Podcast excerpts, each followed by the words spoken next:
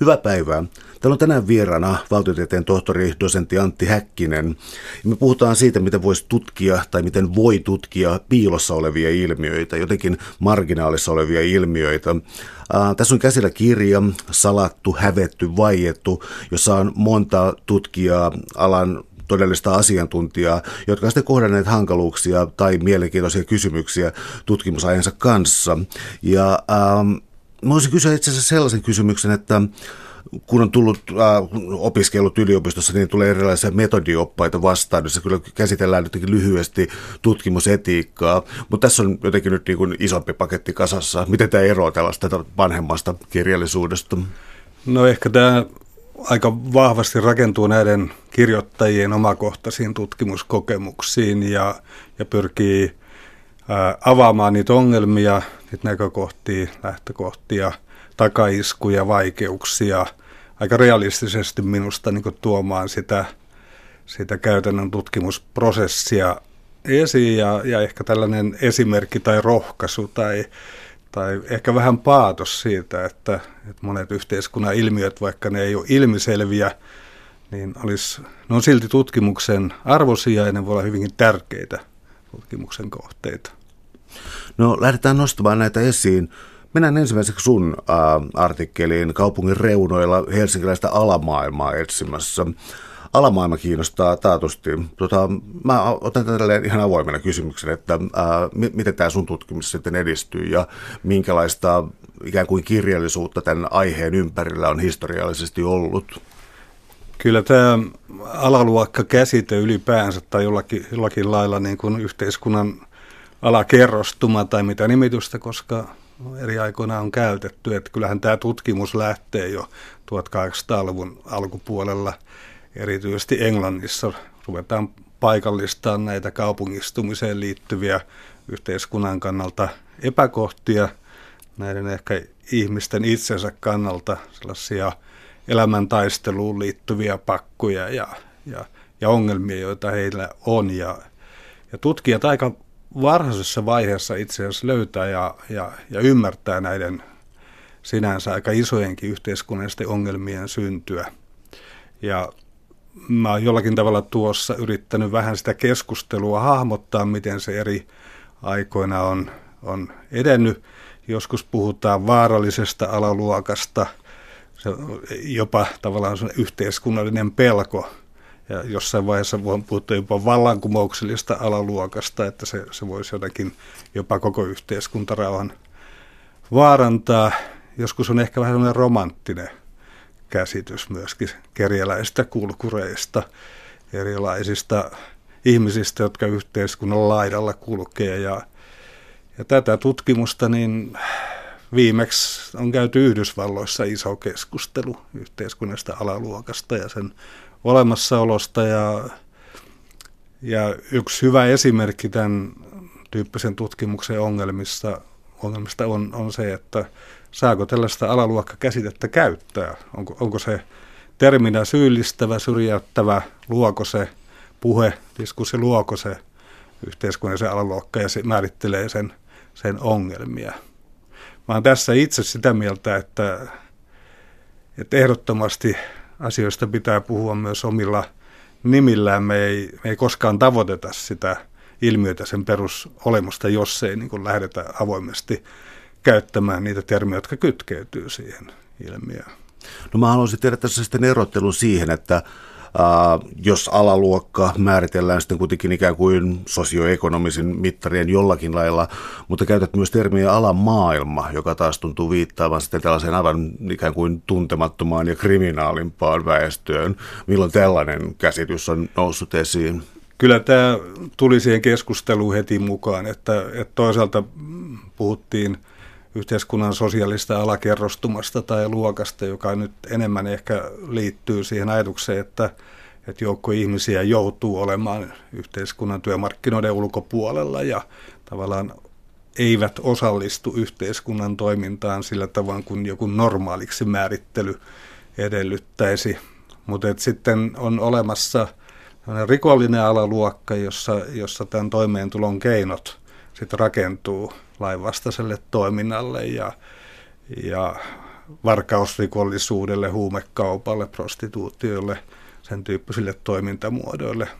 Mutta tämä raja, niin kun haluan heti korostaa, niin, niin, niin siellä on myöskin niin kuin hankala vetää tarkkoja rajoja, että, että, että missä joku köyhyyden muoto tällaisessa kerrostumassa, niin, niin, niin milloin epävirallinen talous, joka on monesti ollut kaupungistuvien yhteiskuntien toimeentulon selviytymiskeinoja, niin, niin milloin se sitten on taas rikollista, niin se on ehkä yhteiskunnan kannalta rikollista, mutta näiden ihmisten itsensä kannalta se on keino selvitä hengissä, pärjätä päivässä kamppailussa.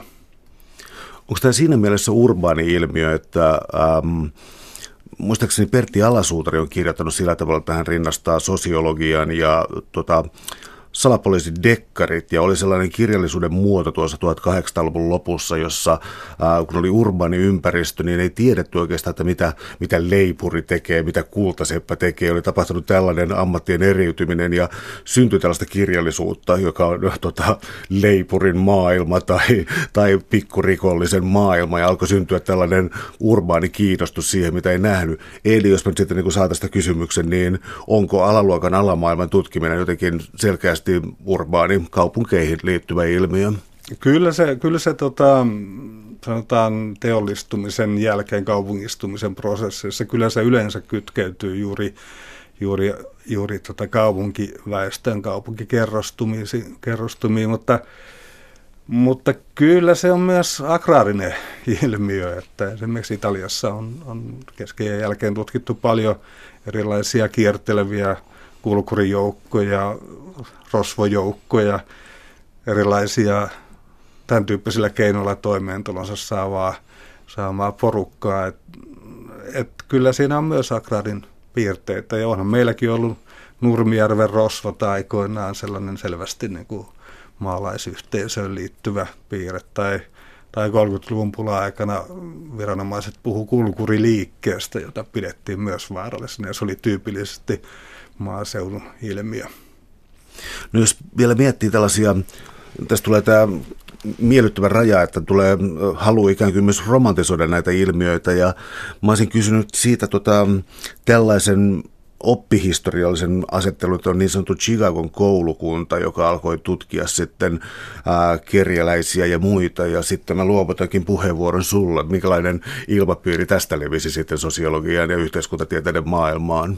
No kyllä voi ehkä, ehkä sanoa, että, se, että Sikakon koulukunta silloin 230-luvulla tuo tällaisen uudenlaisen niin kuin, ehkä, ehkä monellakin tapaa se on kiinnostava, että se, että se tuo tämmöisen uh, empiirisen, paljon osallistuvaa havainnointiin tai tarkkailuun perustuvan uh, tutkimussuuntauksen, joka nostaa esiin yhteiskunnallisia epäkohtia ja, ja ongelmia ja, ja myös ihmisten niin, niin äh, arkipäiväiseen toimeentuloon liittyviä rajoja ja mahdollisuuksia. Ja ehkä Neil Anderson, hänen suomennettukin kirjansa Kulkumiehet, jossa, jossa tutkittiin osallistuva havainnoinnin keinoin niin, niin hobo landioita, erilaisia kulkuriyhteisöjä Yhdysvalloissa. Että se, on, se on ehkä hyvä esimerkki, se on loistava esimerkki, mutta kyllähän se se suuntaisi jollakin tavalla myös Suomeen levistä. Miksi Heikki Varis oli,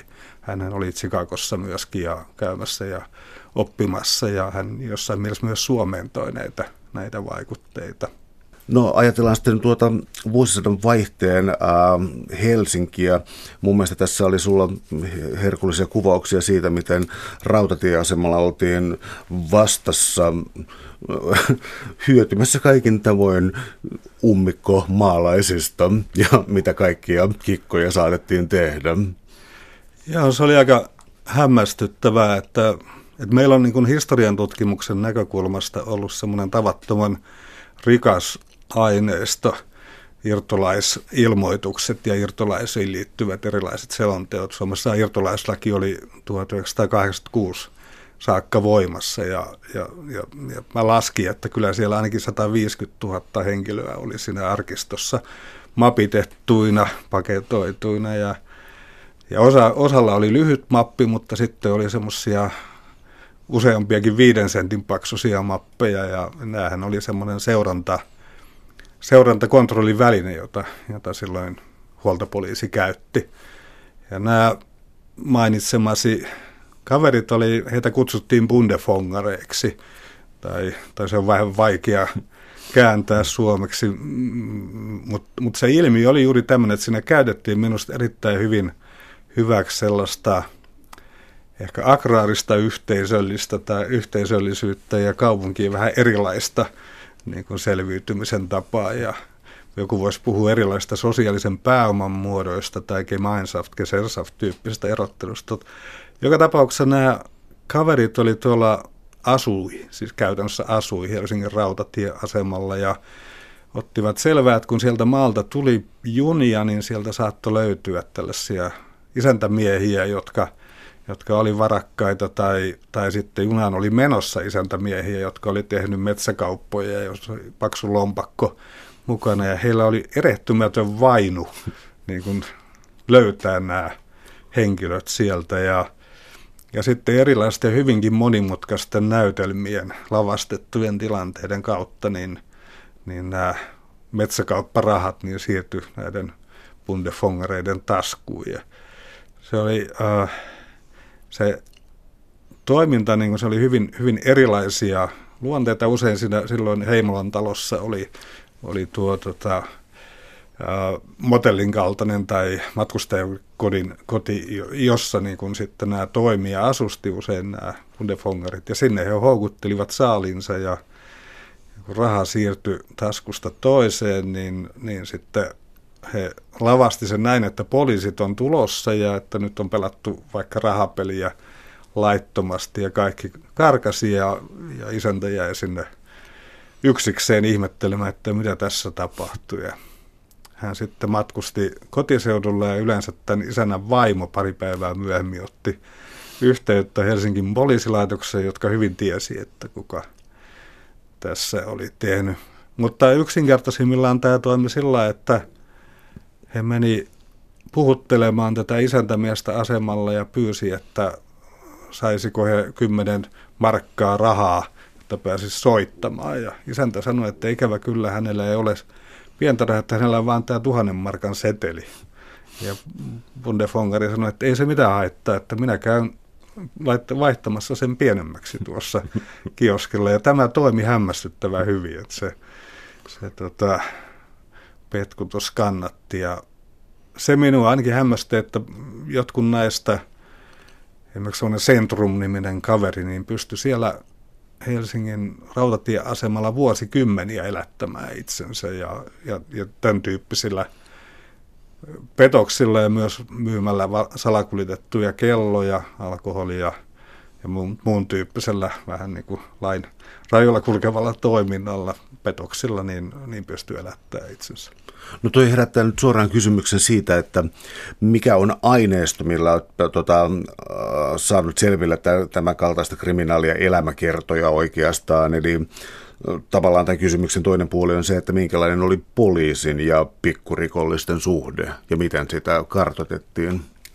No meillä oli tosiaan niin kuin ehkä, ehkä juuri kaupungistumisen myötä syntyy tämmöinen aluksi siveyspoliisi tai sivellisyyspoliisi. Myöhemmin se muutti nimensä huoltopoliisiksi ja tosiaan vasta 1980-luvulla lopetti toimintansa, mutta sen erityisenä tehtävänä oli, oli tällainen puolilaillisen tai puolirikollisen toiminnan seuraaminen ja ihmisten valvominen.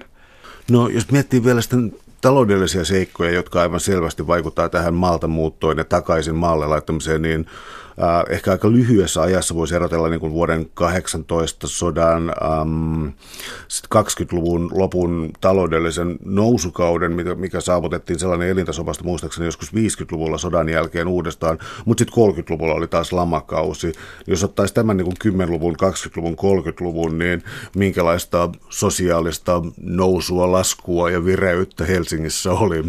No Kyllä mun laskujen mukaan, niin kyllä silloin ensimmäisen maailmansodan vuodet liittyy varusteluteollisuuteen, linnoitustöihin, jotka keräs niin kuin Helsingin ympäristöön tavattoman paljon väkeä maaseudulta. Ja, ja sitten vuoden 17 tapahtumien jälkeen viimeistään, niin nämä työt loppuivat ja nämä henkilöt jää kyllä oleskelemaan ainakin Helsingin ympäristöön ja, ja etsimään sitten toimeentulon keinoja, että siinä on selvä sellainen hyppäyksellinen kasvu.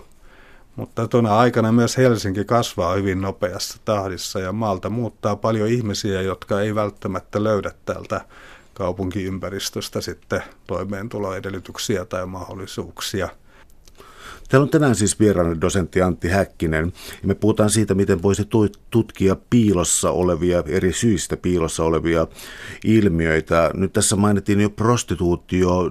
Sellainen lyhyempi kysymys, että ainakin mä oon saanut kuvan näistä historiallisista tutkimuksista, että prostituutio oli huomattavasti yleisempää. Onko tämä jonkinlainen tilastovirhe, joka johtuu näistä pidätyksistä vai oliko prostituutio todellakin niin voimakasta Helsingissä aikoinaan kuin mikä kuvan siitä saa?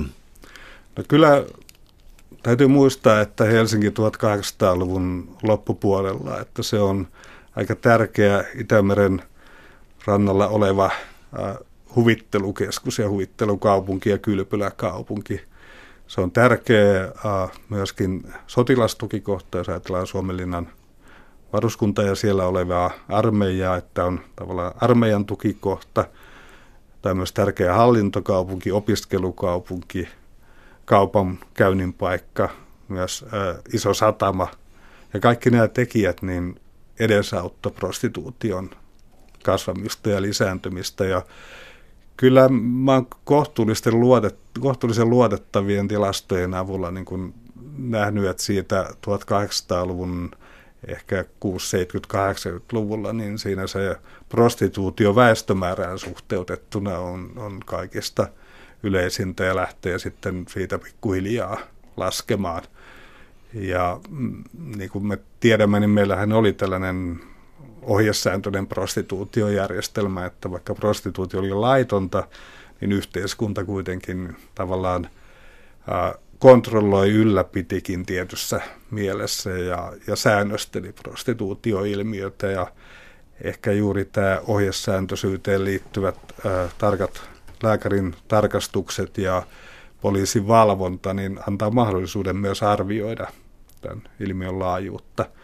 Ja tämähän itse asiassa tämä samantyyppinen toiminta jatkuu vielä aina toiseen maailmansotaan saakka. Eli, eli vaikka meillä ohjasääntöisyys purettiin vuonna 1908, niin, niin ei se todellisuudessa sen luonne muuttunut. Et nimitykset vaihtui toiseksi, mutta se järjestelmä kyllä säilyi. Ja ja siinä mielessä on mahdollisuus sitä arvioida. Totta kai tässä on myöskin ilmiö, että, että on paljon salasta, sellaista, mikä ei varmasti koskaan tullut julki tai, tai, tai näköpiiriin, mutta, mutta me voidaan siinäkin esittää sellaisia ehkä muiden, muiden tutkimusten, muihin yhteiskuntaan kohdistuneiden tutkimusten perusteella, niin voidaan arvioida sitä määrää. Että että yleensä sen rekisteröidyn tilastoinnin lisäksi ainakin puolet siihen kannatti laittaa sellaista, jota ei, ei viranomaiset tavoittanut tai eivät tienneet.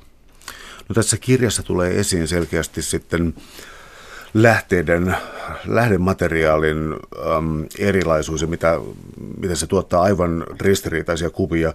Pysytään vielä prostituutiossa, niin äm, on selkeästi tällaisia viranomaiskontakteja, joissa sitten pyritään määrittelemään irtolaista elämää viettäviä henkilöitä, otetaan valokuvia, tilastoidaan. Joka tapauksessa syntyy niin kuin tällainen kontrollikoneiston kanssa tyrmäämisen kuva, että minkälaisia nämä ihmiset oli. Mutta sitten täältä kirjasta löytyi sellainen, että siinä oli yhden prostituoidun äh, vapaamuotoinen pieni elämäkerta, joka sitten oli kyseistä tutkijaa suuresti tavallaan hellyttänyt, että sieltä piirtyykin aivan erilainen kuva kuin jostakin äh, siveyspoliisin arkistoista. Niin ehkä tämän koko kirjan tällaisena yhtenä metodisena äh, prismana tai, tai polttopisteenä on se, että miten me – yhteiskunnallisia ilmiöitä historiassa, menneisyydessä, mutta myös nykypäivänä, niin miten niitä pystyy tulkitsemaan, arvioimaan, laskemaan, ymmärtämään näiden dokumenttien välityksellä tai haastattelujen välityksellä, jotka usein on ja usein kulkee viranomaisten kautta. Eli prostituutioon liittyen meidän lähteenä usein on nämä viranomaisten, lääkintäviranomaisten tai terveysviranomaisten poliisien luomat dokumentit. Ja se, ne ihmiset on jossakin kaukana sillä toisella puolella. Tai jos me tutkitaan vaikka huumerikollisuutta, niin kuin Hakkaraisen Pekka tässä kirjassa, mistä hän, mistä hän kirjoittaa, niin, niin meillä on tiettyjä tilastoja, kyselyjä, arviointeja äh, ja, ja, ja pidätyksiin liittyviä kuulusteluja, joiden, joiden perusteella me yritämme arvioida sitten sitä ilmiötä, sen laajuutta ja siihen osallistuvia henkilöitä. Ja tämä, tavallaan tämä sama kuvio toistuu näissä artikkeleissa. On sitten abortin, abortin hakijoista kysymys tai lastensuojelua tarvitsevien lasten he, heidän, niin kuin, he, heihin liittyvistä dokumenteista. Eli yksinkertaisesti mä sanoisin, että se on näin, että miten lukea, tulkita näiden dokumenttien lävitse näiden ihmisten elämää, ajatuksia, elämänkulkua, tavoitteita, onnea, tunteita, niitä tekijöitä, jotka, jotka tekee heistä ihan tavallisia ihmisiä. Eli, eli se, se, mistä lähdit tuossa kysymyksen liikkeelle, että meillä on liian vähän sellaisia dokumentteja, varsinkin historiassa, joiden, joiden, joiden avulla voitaisiin lukea tämän viranomaistulkinnan tai viranomaismäärittelyn ohitse sitä arkielämää. Sitä on jonkun verran ja, ja totta kai se, se tapa tai se metodinen haaste on, on myös ymmärtää sitä viranomaiskieltä, mitä sen taustalla loppujen lopuksi sitten on ja, ja, ja miksi he määrittelee asioita niin kuin he määrittelee – Kyllä se minusta on, on mahdollista ja, ja me ei, mielestäni me ei tutkita pelkästään viranomaisia tai me ei tutkita meidän omaa suhdetta viranomaisaineistoihin, vaan, vaan jollakin tapaa minusta nämä kirjoittajat tavoittaa siellä juuri, juuri sitä, sitä kohdetta. Ja, ja tästä tässä on tietysti, tässä mielessä tämän tyyppinen tutkimus ei eroa muusta yhteiskuntatutkimuksesta tai, tai, tai historian tutkimuksesta, että meillä on se sama kohde, yhteisö, ihminen, ihmisen toiminta. No, mulla tuli mieleen myös tätä lukiessa, että täällä ähm, aika monessa tekstissä tuntui olevan sellainen yhteiskuntatieteiden ehkä kaksi jakosuus tai ainakin tietty ongelma, joka on sitten sosiaalisen todellisuuden rakentuminen tai rakenteistuminen ja, ja sitten taas tavallaan essentialismi, joka ottaa sitten asiat silleen ikään kuin itsestään selvänä, että ne pysyvät ää, ytimeltään samanlaisina. Onko tämä kiista sellainen, joka tuntuu tällaisessa tutkimuksessa, jossa pyritään nimenomaan piilossa olevia asioita tavoittaa? No kyllä, kyllä varmasti näin on, että, että meillä on toisaalta niin kuin sellaisia – ehkä juuri tilastointiin liittyviä aineistoja ja materiaaleja, jotka, jotka ehkä tässä mielessä niin vähän liiankin usein otetaan suorana totuutena ja ainoana totuutena. Ja mä luulen, että tässä, tässä kirjassa juuri, juuri tämä on semmoinen yksi sisäinen jännite paljon, että, että niin kun kyse on pitkälti siitä, mitä tutkijat tutkijoina yrittää – nähdä näiden ohitse, ylitse, mutta ei niinkään välttämättä kiistää näitä. Että kyllä meidän niin kuin vaikka irtolaisuuteen liittyvät tilastot tai, tai huumekauppaan liittyvät tilastot, kyllä se on, se on tavallaan sen totuuden yksi puoli, joka täytyy ottaa huomioon, täytyy ymmärtää. Ja, ja tätä kautta ehkä voi tämän, tämän niin tavallaan todellisuuden rakentumisen näkökulmasta niin sellainen sensitiivisyys myöskin omaan semmoiseen tutkijapositioon on tämän kirjan yksi sellainen läpi menevä linja, eli, eli, eli, eli tutkijoiden joudumme, ja meidän täytyy arvioida myöskin se, että mikä tämä meidän oma, oma suhde tähän kohteeseen on, ja musta se varsinkin tuossa Anne-Mari Soudo ja Veronika Honkasalo ja Leena Suurpään ää, rasismiin liittyvään tutkimukseen liittyen, minusta tulee erittäin kaunisti esiin heidän – juuri nimenomaan heidän artikkelissaan, joskin se on vahvasti esillä myös muilla. No tartutaan hetkeksi aikaa tuohon artikkeliin, eli siinä tulee, siinä tulee esiin sellaiset asiat kuin kuunteleminen, sanoittaminen, mielestäni hyvin mielenkiintoinen termi tässä, ja näkyväksi tekeminen. Mitä nämä pitää sisällään?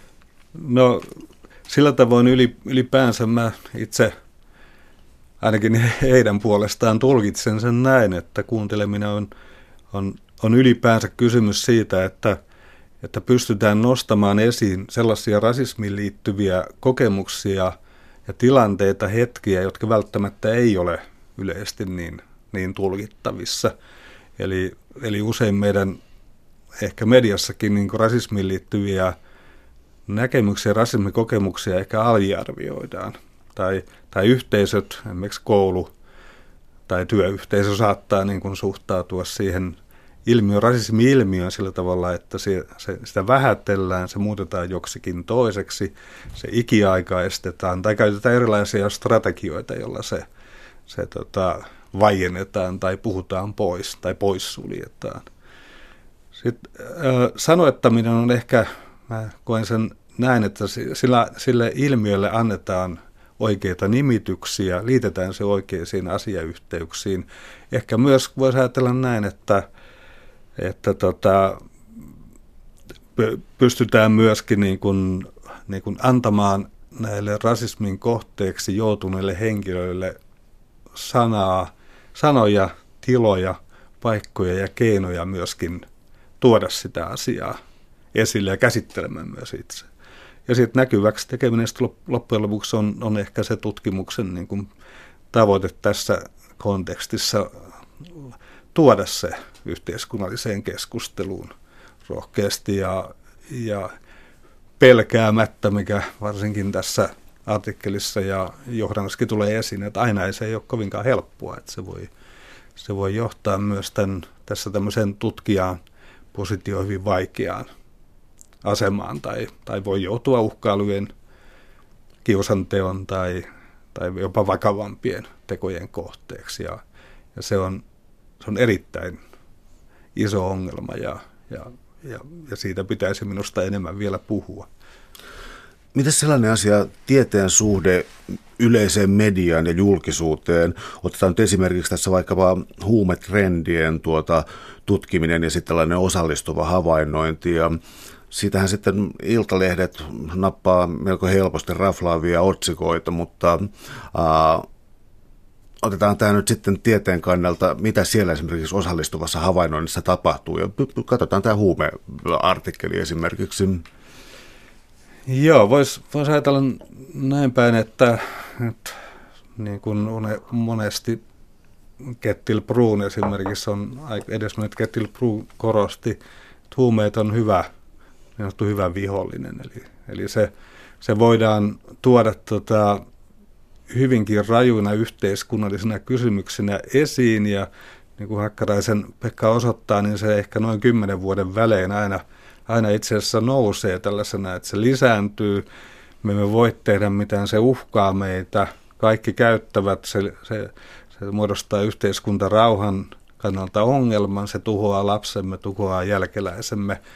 Ja ja tämä moraalinen paniikki on, on se tavallaan se konteksti, jossa tutkija sitten tekee omaa, omaa työtään ja yrittää tavallaan, tavallaan selviytyä. Ja, ja pahimmassa tapauksessa se voi johtaa tutkijaa, joka joutuu katsomaan aika läheltä tätä ilmiötä. Jos, jos haluaa niin kuin siitä jotain syvempää tietoa, ymmärrystä, sen toimintamekanismin lainalaisuuksien ymmärtämistä, niin täytyy mennä lähelle ja se, se voi olla huonosti käydä, huonosti jos käy, niin tämä tarttuu tämä, tämä moraalinen paniikki tai, tai stigma, joka huumeisiin liittyy, se liitetään myös tutkijaan ja, ja häntä voidaan jopa yrittää syyttää oikeudessa tai hänen lähdesuojansa, jota, jota meillä tutkijoilla ei suinkaan ole, niin vaarantaa. Ja tämä tekee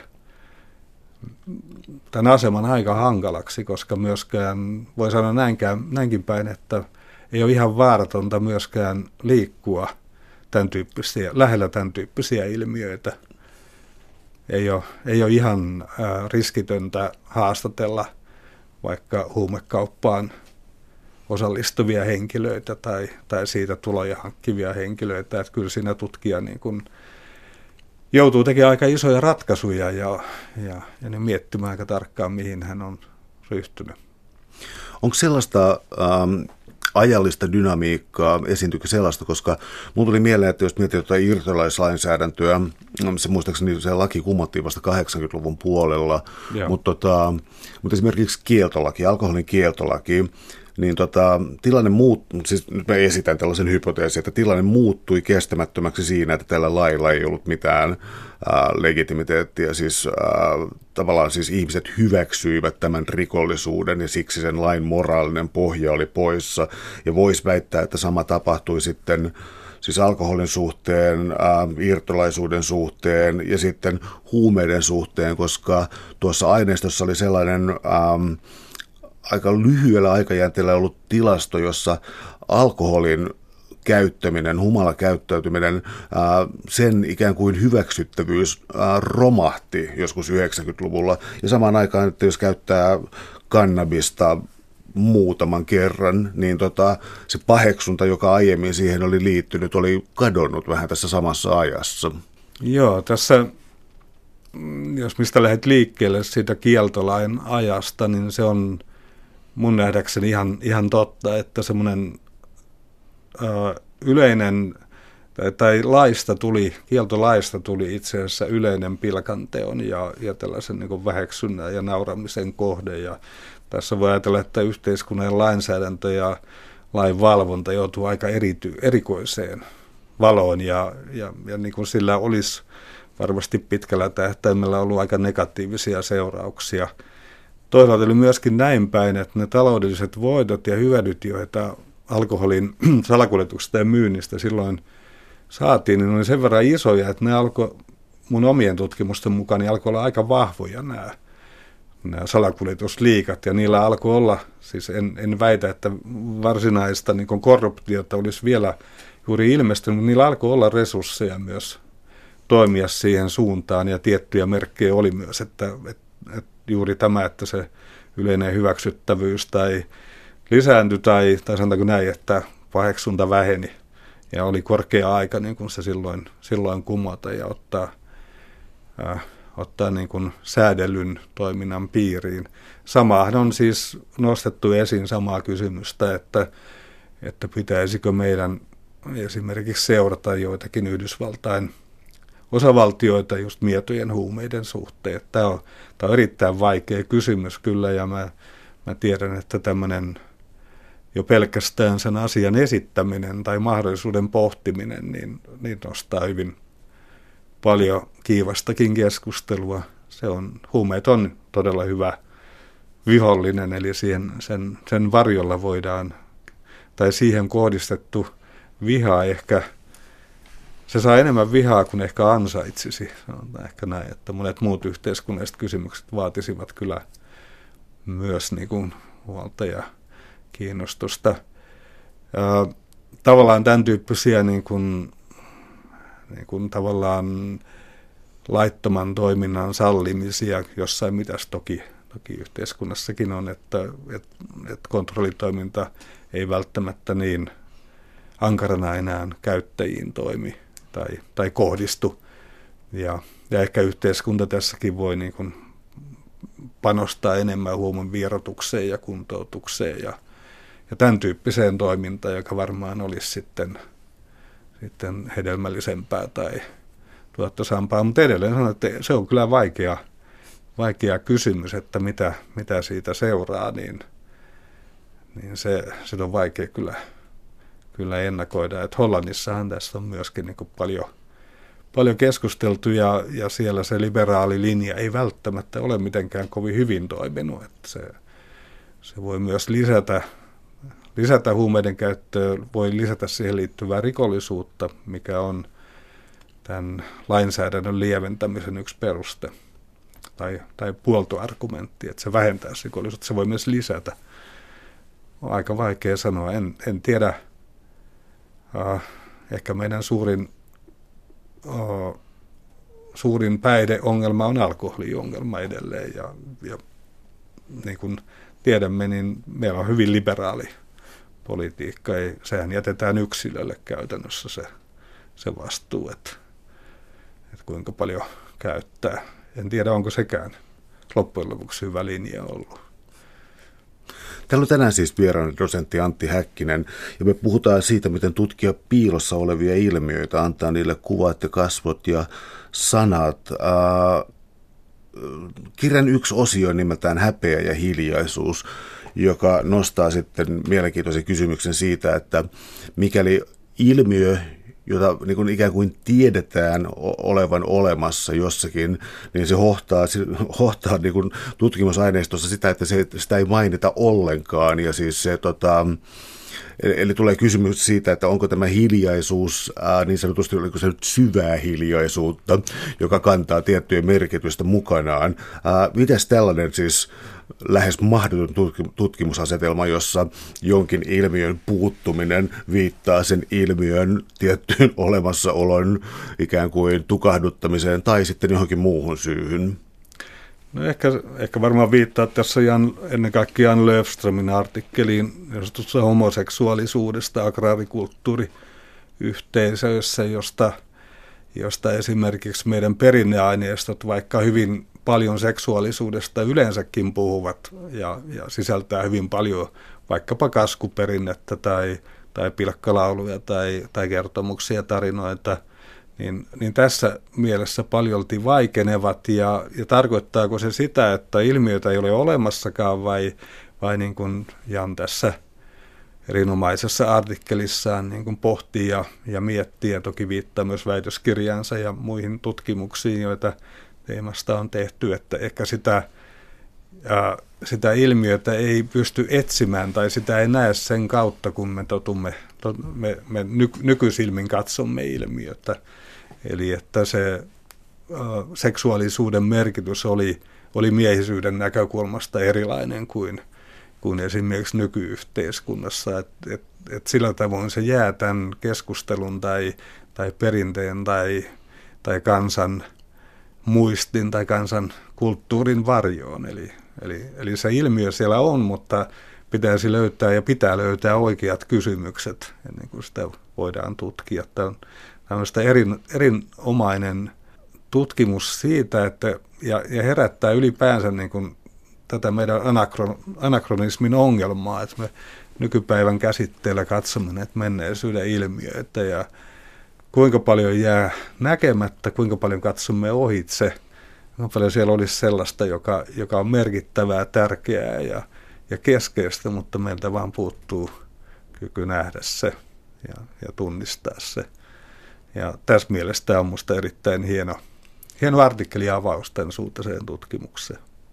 Mä en tiedä, onko tämä perusteltua, mutta äh, mulle tuli mieleen, kun ajattelen näitä kirjan artikkeleita lukuisia, että 80-luvulla tapahtui paljon, eli esimerkiksi tämä homouden sairausleiman katoaminen, sitten irtolaislain kumoutuminen, ähm, asenteet äh, huumeisiin ja tota, äh, nämä poistui meidän lainsäädännöstä. Ja tuota, Voisi ajatella, että se on tapahtunut ensinnäkin siksi, että 60-70-luvun taitteen uusi liberaali ilmapiiri heijastui viiveellä lainsäädäntöön, tai sitten 80-luvulla tapahtui jokin merkittävä muutos, joka sitten kumosi nämä lait. Ja mä yritin hahmottaa sitä, eikä oikein kyeä. Nyt onko sulla tähän murrokseen vastausta? Joo, mä oon itse kiinnittänyt paljon tähän samaan ilmiöön huomiota, että yksi semmoinen sosiaalihistorioitsija, joksi mä itseni – myös luen, niin semmoinen kokemus tai semmoinen eri tavoin vakin, vahvistunut käsitys on suomalaisen yhteiskuntapolitiikan kovuudesta.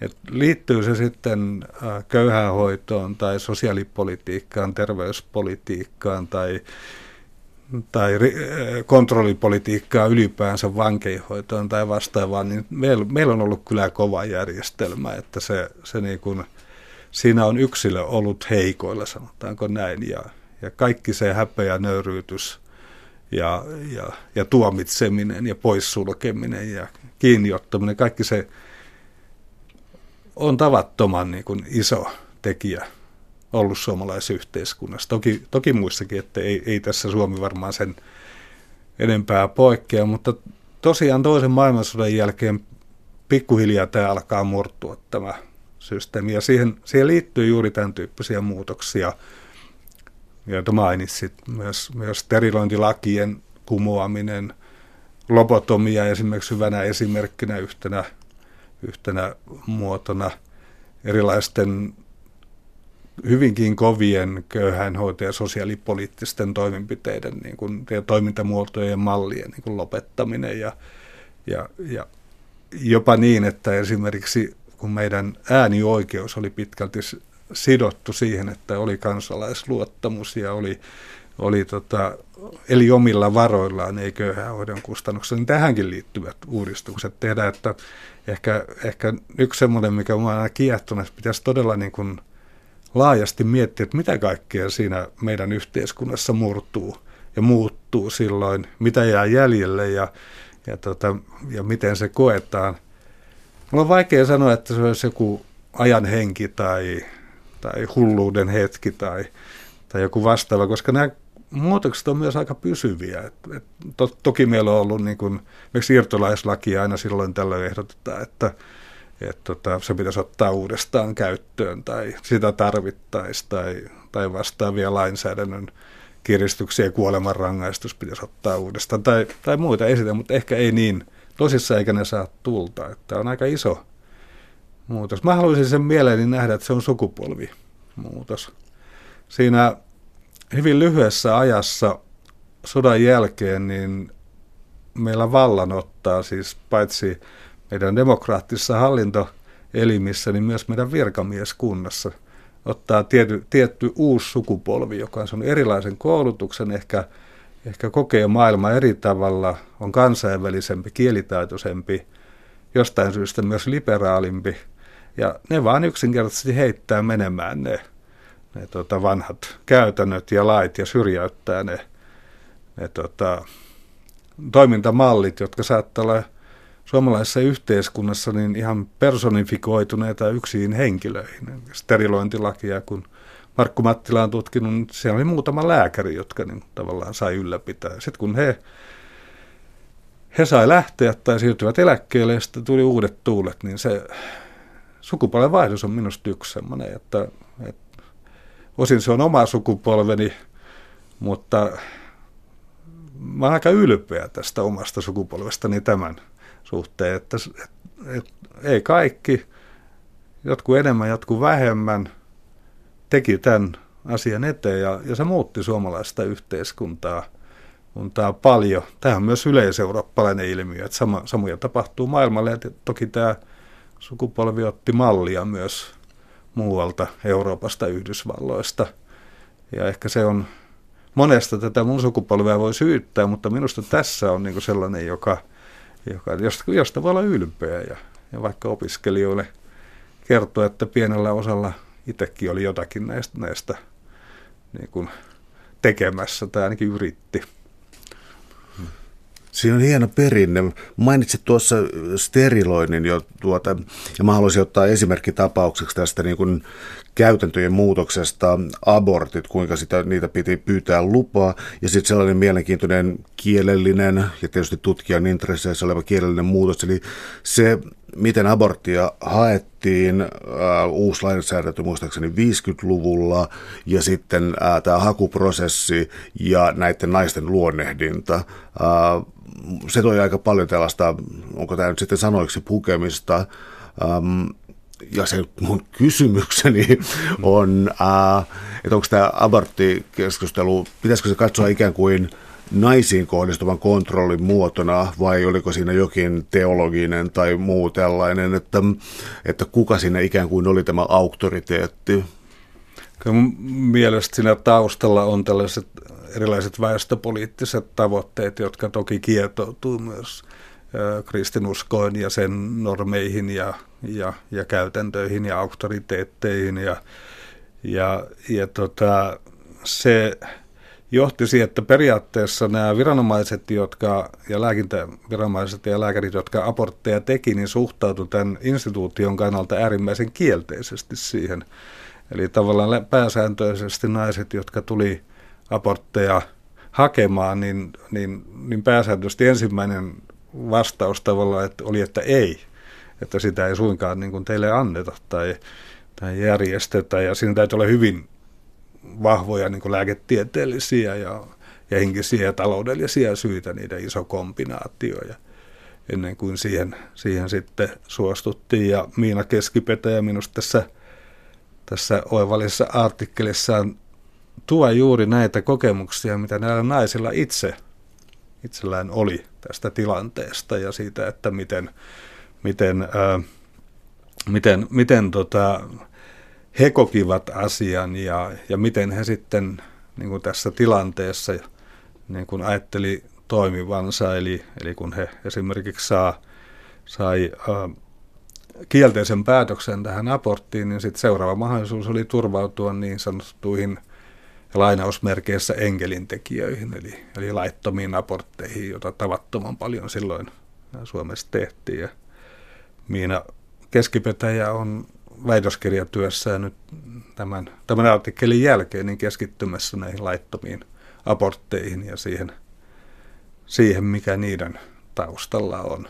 Tämä on ehkä, ehkä nämä juuri aborttiin, sterilointiin liittyvät asiat on, on sitä tavallaan synkkää historiaa, synkkää sosiaalihistoriaa, jossa tässä, tässä kohteena tuntuu olevan, että kaikkein heikoimmat monella tapaa. Naiset heikommassa asemassa olevat köyhät, joilla ei ollut mahdollisuuksia muunlaiseen toimintaan, niin he, heitä tässä niin kuin isketään tai lyödään tässä järjestelmässä. Ja, ja se muutos on ollut kyllä tärkeä myös ihmisten niin kuin oman itsemääräämisoikeuden ja, ja myöskin niin kuin hyvinvoinnin näkökulmasta. Täällä on tänään siis vieraana dosentti Antti Häkkinen. Me puhutaan siitä, miten tutkia piilossa eri tavoin olevia ilmiöitä. Voisi yrittää vetää tällaista isoa kuviota siitä, että että mikäli tällainen niin perussosiologinen tai kulttuuriantropologinen tutkimus lähtee siis siitä, että kun suojataan kohteita, niin käytetään, kohteet on anonyymejä, nimet on muutettu, niitä ei voi jäljittää, asuinpaikka on erilainen, mutta siis eri niminen, mutta samantyyppinen, niin eteenpäin. Ja siis pyritään siihen, että ää, tutkimuskohdetta ei voi identifioida eikä edes tuota arvata kunnolla. Nämä on peitetty. Mutta siis nyt tämä tulee tämä mun kysymys, eli tota, mun nähdäkseni aika laajasti historiassa äh, on noussut esiin arjen tutkimus, tunteiden tutkimus ja niin sanottu mikrohistoria, jossa katsotaan siis hyvin, hyvin äh, sanoisiko ihmisläheisesti arkea ja sen muuttumista. Aiheuttaako tämä jonkun haasteen sitten äh, historian ja sosiaalihistorian tutkimiselle? Se, että toisaalta halutaan mennä ihmisten tunteisiin ja mikrohistoriaan ja toisaalta äh, täytyisi jotenkin kyetä säilyttämään tämä tieteellinen etäisyys. Niin, etäisyys ja ehkä, ehkä myös toinen, toinen puoli on siinä se, että suojella – suojella niitä tutkimuksen kohteena olevia henkilöitä. Mä ajattelen, että monessa näissä artikkelissa kyllä itse asiassa tulee ilmi ne, ne tutkijan omat vahvat tunteet ja kokemukset, jotka, jotka tähän tutkimukseen liittyy. Ja varmasti ehkä vahvimmin juuri, juuri tota, esimerkiksi Elina Pekkarisen tai, tai Kaisa Vehkalahden ä, tutkimuksissa, että kun pääsee lähelle – ihmistä joko, joko, joko suoraan haastattelussa tai, tai arkistoaineistossa, niin, niin, niin, niin kyllähän se tavallaan on varmaan näin, että siinä, siinä niin ammattitaito myös punnitaan, että kuinka paljon sitten ja kuinka paljon näkee yleisesti näitä asioita, mutta tai ohitsee kuinka paljon niin, kuin niin sanotun tutkijan positionsa säilyttää, mutta et että ehkä se myöskin on niin, että ehkä, ehkä sitä ei loppuun saakka voi kyllä, ja, ja hyvä niin, koska tämä on myöskin niin kuin, tämä toinen puoli on minusta se, mikä näissä monen artikkelissa tulee, tulee esille, että, että nämä meidän kirjoittajat ja me koemme, että tässä on tärkeästä asiasta kysymys. Ja, ja se, että, että se ehkä herättää tunteita tässä tutkimuksen kohteissa, tutkijoissa itsessään, niin ehkä se myös herättää sitten yhteiskunnassa ja, ja tärkeät vaikeat ilmiöt on, on sellaisia, ettei niitä viileän objektiivisesti aina pysty katsomaan. Se, mitä tuossa sanoin siitä suojelemisesta, niin se tekee tässä ehkä vielä sitten vähän ongelmallisia kohtia, että juuri sen tyyppiset hetket, jotka on tällä emotionaalisesti hyvin sensitiivisiä ja hankalia, niin kun ne täytyy sitten pukea tämmöisen anonymiteetin, nimettömyyden tai tunnistamattomuuden taakse, niin se voi, voi tehdä joskus tästä lukemisesta tai, tai tulkinnasta vähän vaikeaa, kun ei voi avata, mikä se ilmiö oikeastaan on. Ja, ja se voi, voi johtaa vähän semmoiseen ehkä jossain tapauksessa jopa ulkokohtaisuuteen tai, tai, tai kylmyyteen, mitä missään nimessä emme koskaan näiden tutkimuskohteiden äärellä niin halua tehdä. Haluamme, yritämme ainakin tehdä tavallaan kunniaa näille naisille, miehille, lapsille, vanhuksille, jotka meidän kohteena on. Ja niin kuin tuossa joku kauniisti minusta sanoo, että tietyllä tavalla myös heidän kokemuksensa yleistä, mutta myös ikuista. Eli emme usko, että kirja ikuisuuden säilyy, mutta kuitenkin se antaa kantavuutta sille kokemukselle ja merkitystä sille elämälle, joka omaisesti oli hyvin vaikeaa. Onko niin, että tutkijat katsovat tekevänsä jonkinlaista emansipaatiokertomusta, tällaista vapautumiskertomusta, koska voisi ajatella, että nämä sensitiiviset asiat, mitä historiassa on, niin ikään kuin hyvitetään sit tällaisesta tiukasta kontrollista, niin hyvitetään sitten ikään kuin ja tuodaan todellisia kuvia esiin. Nyt mä viittaan täällä siis esimerkiksi Michel Foucault ja vallan genealogia, jossa ajatellaan, että että siis nämä on aina valtasuhteita, millä tavalla erilaiset identiteetit, puhettavat muut syntyy, niin onko tutkijoilla siis tässä ikään kuin intressi paljastaa vanhoja valtasuhteita ja jollakin lailla vapauttaa tai pyytää anteeksi historian kulkua? No en mä, siis varmaan suora vastaus, että olisi syytä pyytää, olisi pyytä, syytä pyytää anteeksi, mutta kyllä mä näkisin, että että kyse ei ole vaan pelkästään niin kuin ihmistä, jotka olisi pelkkiä vallankäytön kohteita tai alistettuja niin kuin ihmisiä, joille ei olisi ollut oma tahto. Ehkä tämän tämmöisen emansipatorisen näkemyksen, joka minusta on kyllä tärkeä myöskin, mutta ehkä siinä, siinä tämän arjen historian tai mikrohistorian, jota tämä varmaankin edustaa, niin kyllähän siellä, se, siellä ihmiset, ihmiset niin kuin toimijoina, subjekteina omine tahtoineen, toimintoineen, arviointeineen, haluineen, himoineen, pelkoineen. Tuoda tämä niin kuin ihmisten omaehtoinen toiminta, joka tietysti rakentuu ja, ja, ja niin kuin, jota rajoittaa monet semmoiset institutionaaliset valtaan liittyvät rajoitukset ja, ja, ja raamit, mutta, mutta, mutta, mutta siellä on kuitenkin ihminen, joka, joka toimii, saattaa näistä, vaikka tulee esimerkki, esimerkki näistä kirjoittajista tai, tai tutkimuksen kohteena olevista kirjoittajien esiin tuomista ihmistä, jotka saattaa olla hyvin ovelia myöskin itse asiassa täällä kontrollikoneiston äh, sopu tai sen, sen hetteiköissä, että he, he löytää semmoista niin kuin inhimillistä taitoa, jolla he saattaa pärjätä tai Mäkin puhun semmoista alakulttuurisesta pääomasta, joka auttaa selviytymään vaikeissa olosuhteissa ja sitä ei suoraan voi siihen valtaan palauttaa, että et, et kyllä siellä on tämä responssi, kyllä se ihmisen niin kuin vastavoima myöskin on ja, ja ei pidä aliarvioida ihmisiä. Suuret kiitokset keskustelusta Antti Häkkinen, oli ilo. Joo, kiitos paljon.